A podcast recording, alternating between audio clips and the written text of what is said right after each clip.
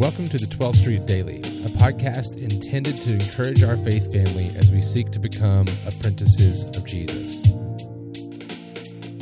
I'm Thomas Winborn, the lead pastor at 12th Street Baptist Church. Today we're looking at 1 Peter chapter 2, verse 1.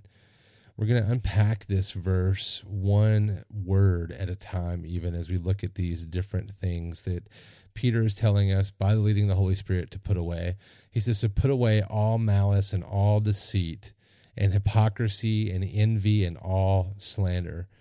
Those first few words to put off he's basically describing that we take these things off like we would a garment that these are the old things. These are things that are not attached to you integrally anymore that if you are new in christ if you're a believer in jesus you do not have to walk in these things. So take them off set them aside.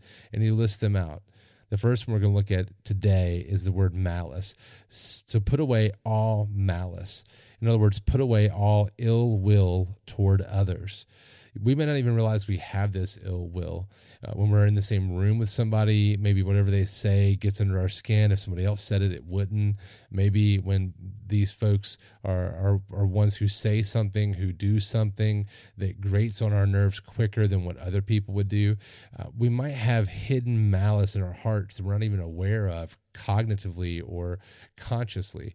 But it is good for us to go to the lord and say god what what might be in my heart that needs to be confessed and dealt with that I might repent of sin in my heart. So, God, reveal that to me. Maybe sit alone in some silence, sit with your feet on the floor, your hands up, laying on your knees in a good posture where you're not going to fall asleep, but that you're able to just listen and say, okay, God, I, I want to know do I have malice in my heart towards someone?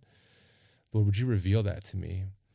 And then just sit in the silence and try to wait and see if the Lord brings anyone to mind that you might have malice, ill will toward them in your heart. And then try to remember that man, how easy could God have malice in his heart toward us because of how we trample the blood of Jesus or because of how we rebel against our created order, how we do not live up to the standard for which we were created to live up to, and we rebel against him and basically ignore him and anything else you could think of that is a res- resulting sin in our lives. Instead, though, he loved us so much that he sent us Jesus. So let us ask Lord to reveal in our hearts where we might have ill will towards someone, malice, so that we might repent of that and become more like Jesus and loving them the way Jesus has loved.